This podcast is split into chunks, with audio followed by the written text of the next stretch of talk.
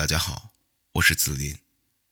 民间呀有很多的这个老故事，今天呢，我跟您聊一聊关于北京的那些民间故事。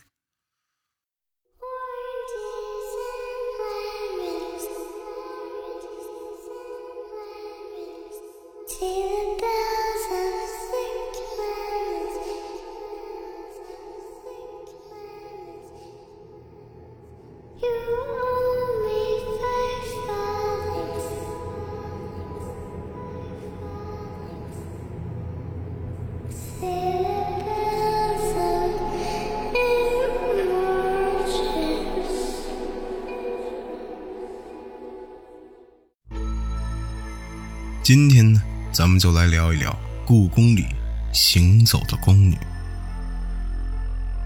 很多老北京都知道，故宫里的一些宫院是常年封锁着的。有人说，这是因为里面的建筑物需要维修施工，怕旅客误闯进来造成事故；也有人说，这是因为很多宫院都不太干净，经常闹出些鬼魂伤人的事件。为了避免再有类似事情的发生，故宫的管理人员才把这些闹鬼的公园封锁住。可是，这紫禁城里真的有鬼怪出没吗？这个可真难说，因为老北京关于故宫的各种传闻实在是太多了。即便您不信，但这各种版本的故事传闻，到底也还是听听吧，至少也能让您对这座几百年历史的紫禁城多些了解。据说，在二十世纪九十年代的某一日，正是个雷雨天故宫里的一些游客突然发现不远处有几名清代打扮的宫女正在行走。在惊愕之余，有人手快拍下了当时的图像。这张照片被当作是故宫有鬼魂出没的证明。可是，这张照片什么都证明不了，因为这红色的宫墙含有四氧化三铁，而闪电则将电能传导下来。当时碰巧有宫女在此地经过的话，那么这时的宫墙就具备了录像带的功能。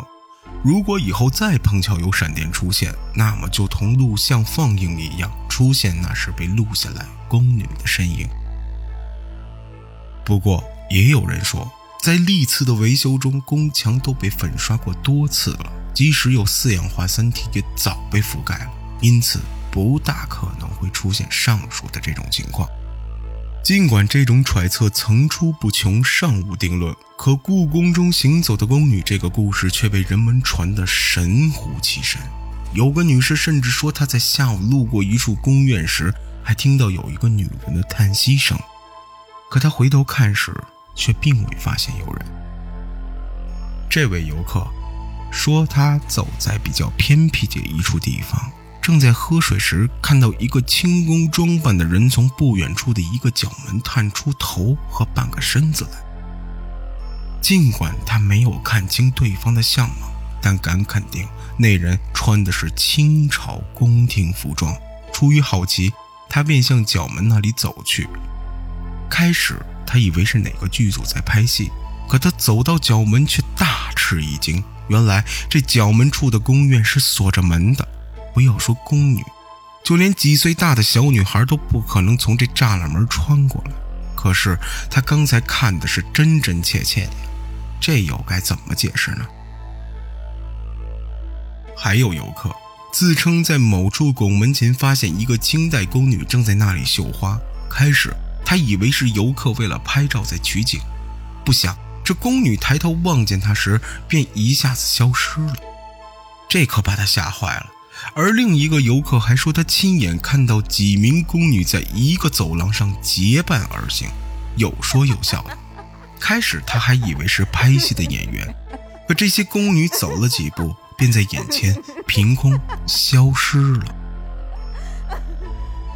诸如此类的传闻还有很多，一些老北京说这没什么，很正常，而且也不会过分害怕；还有些人持怀疑态度。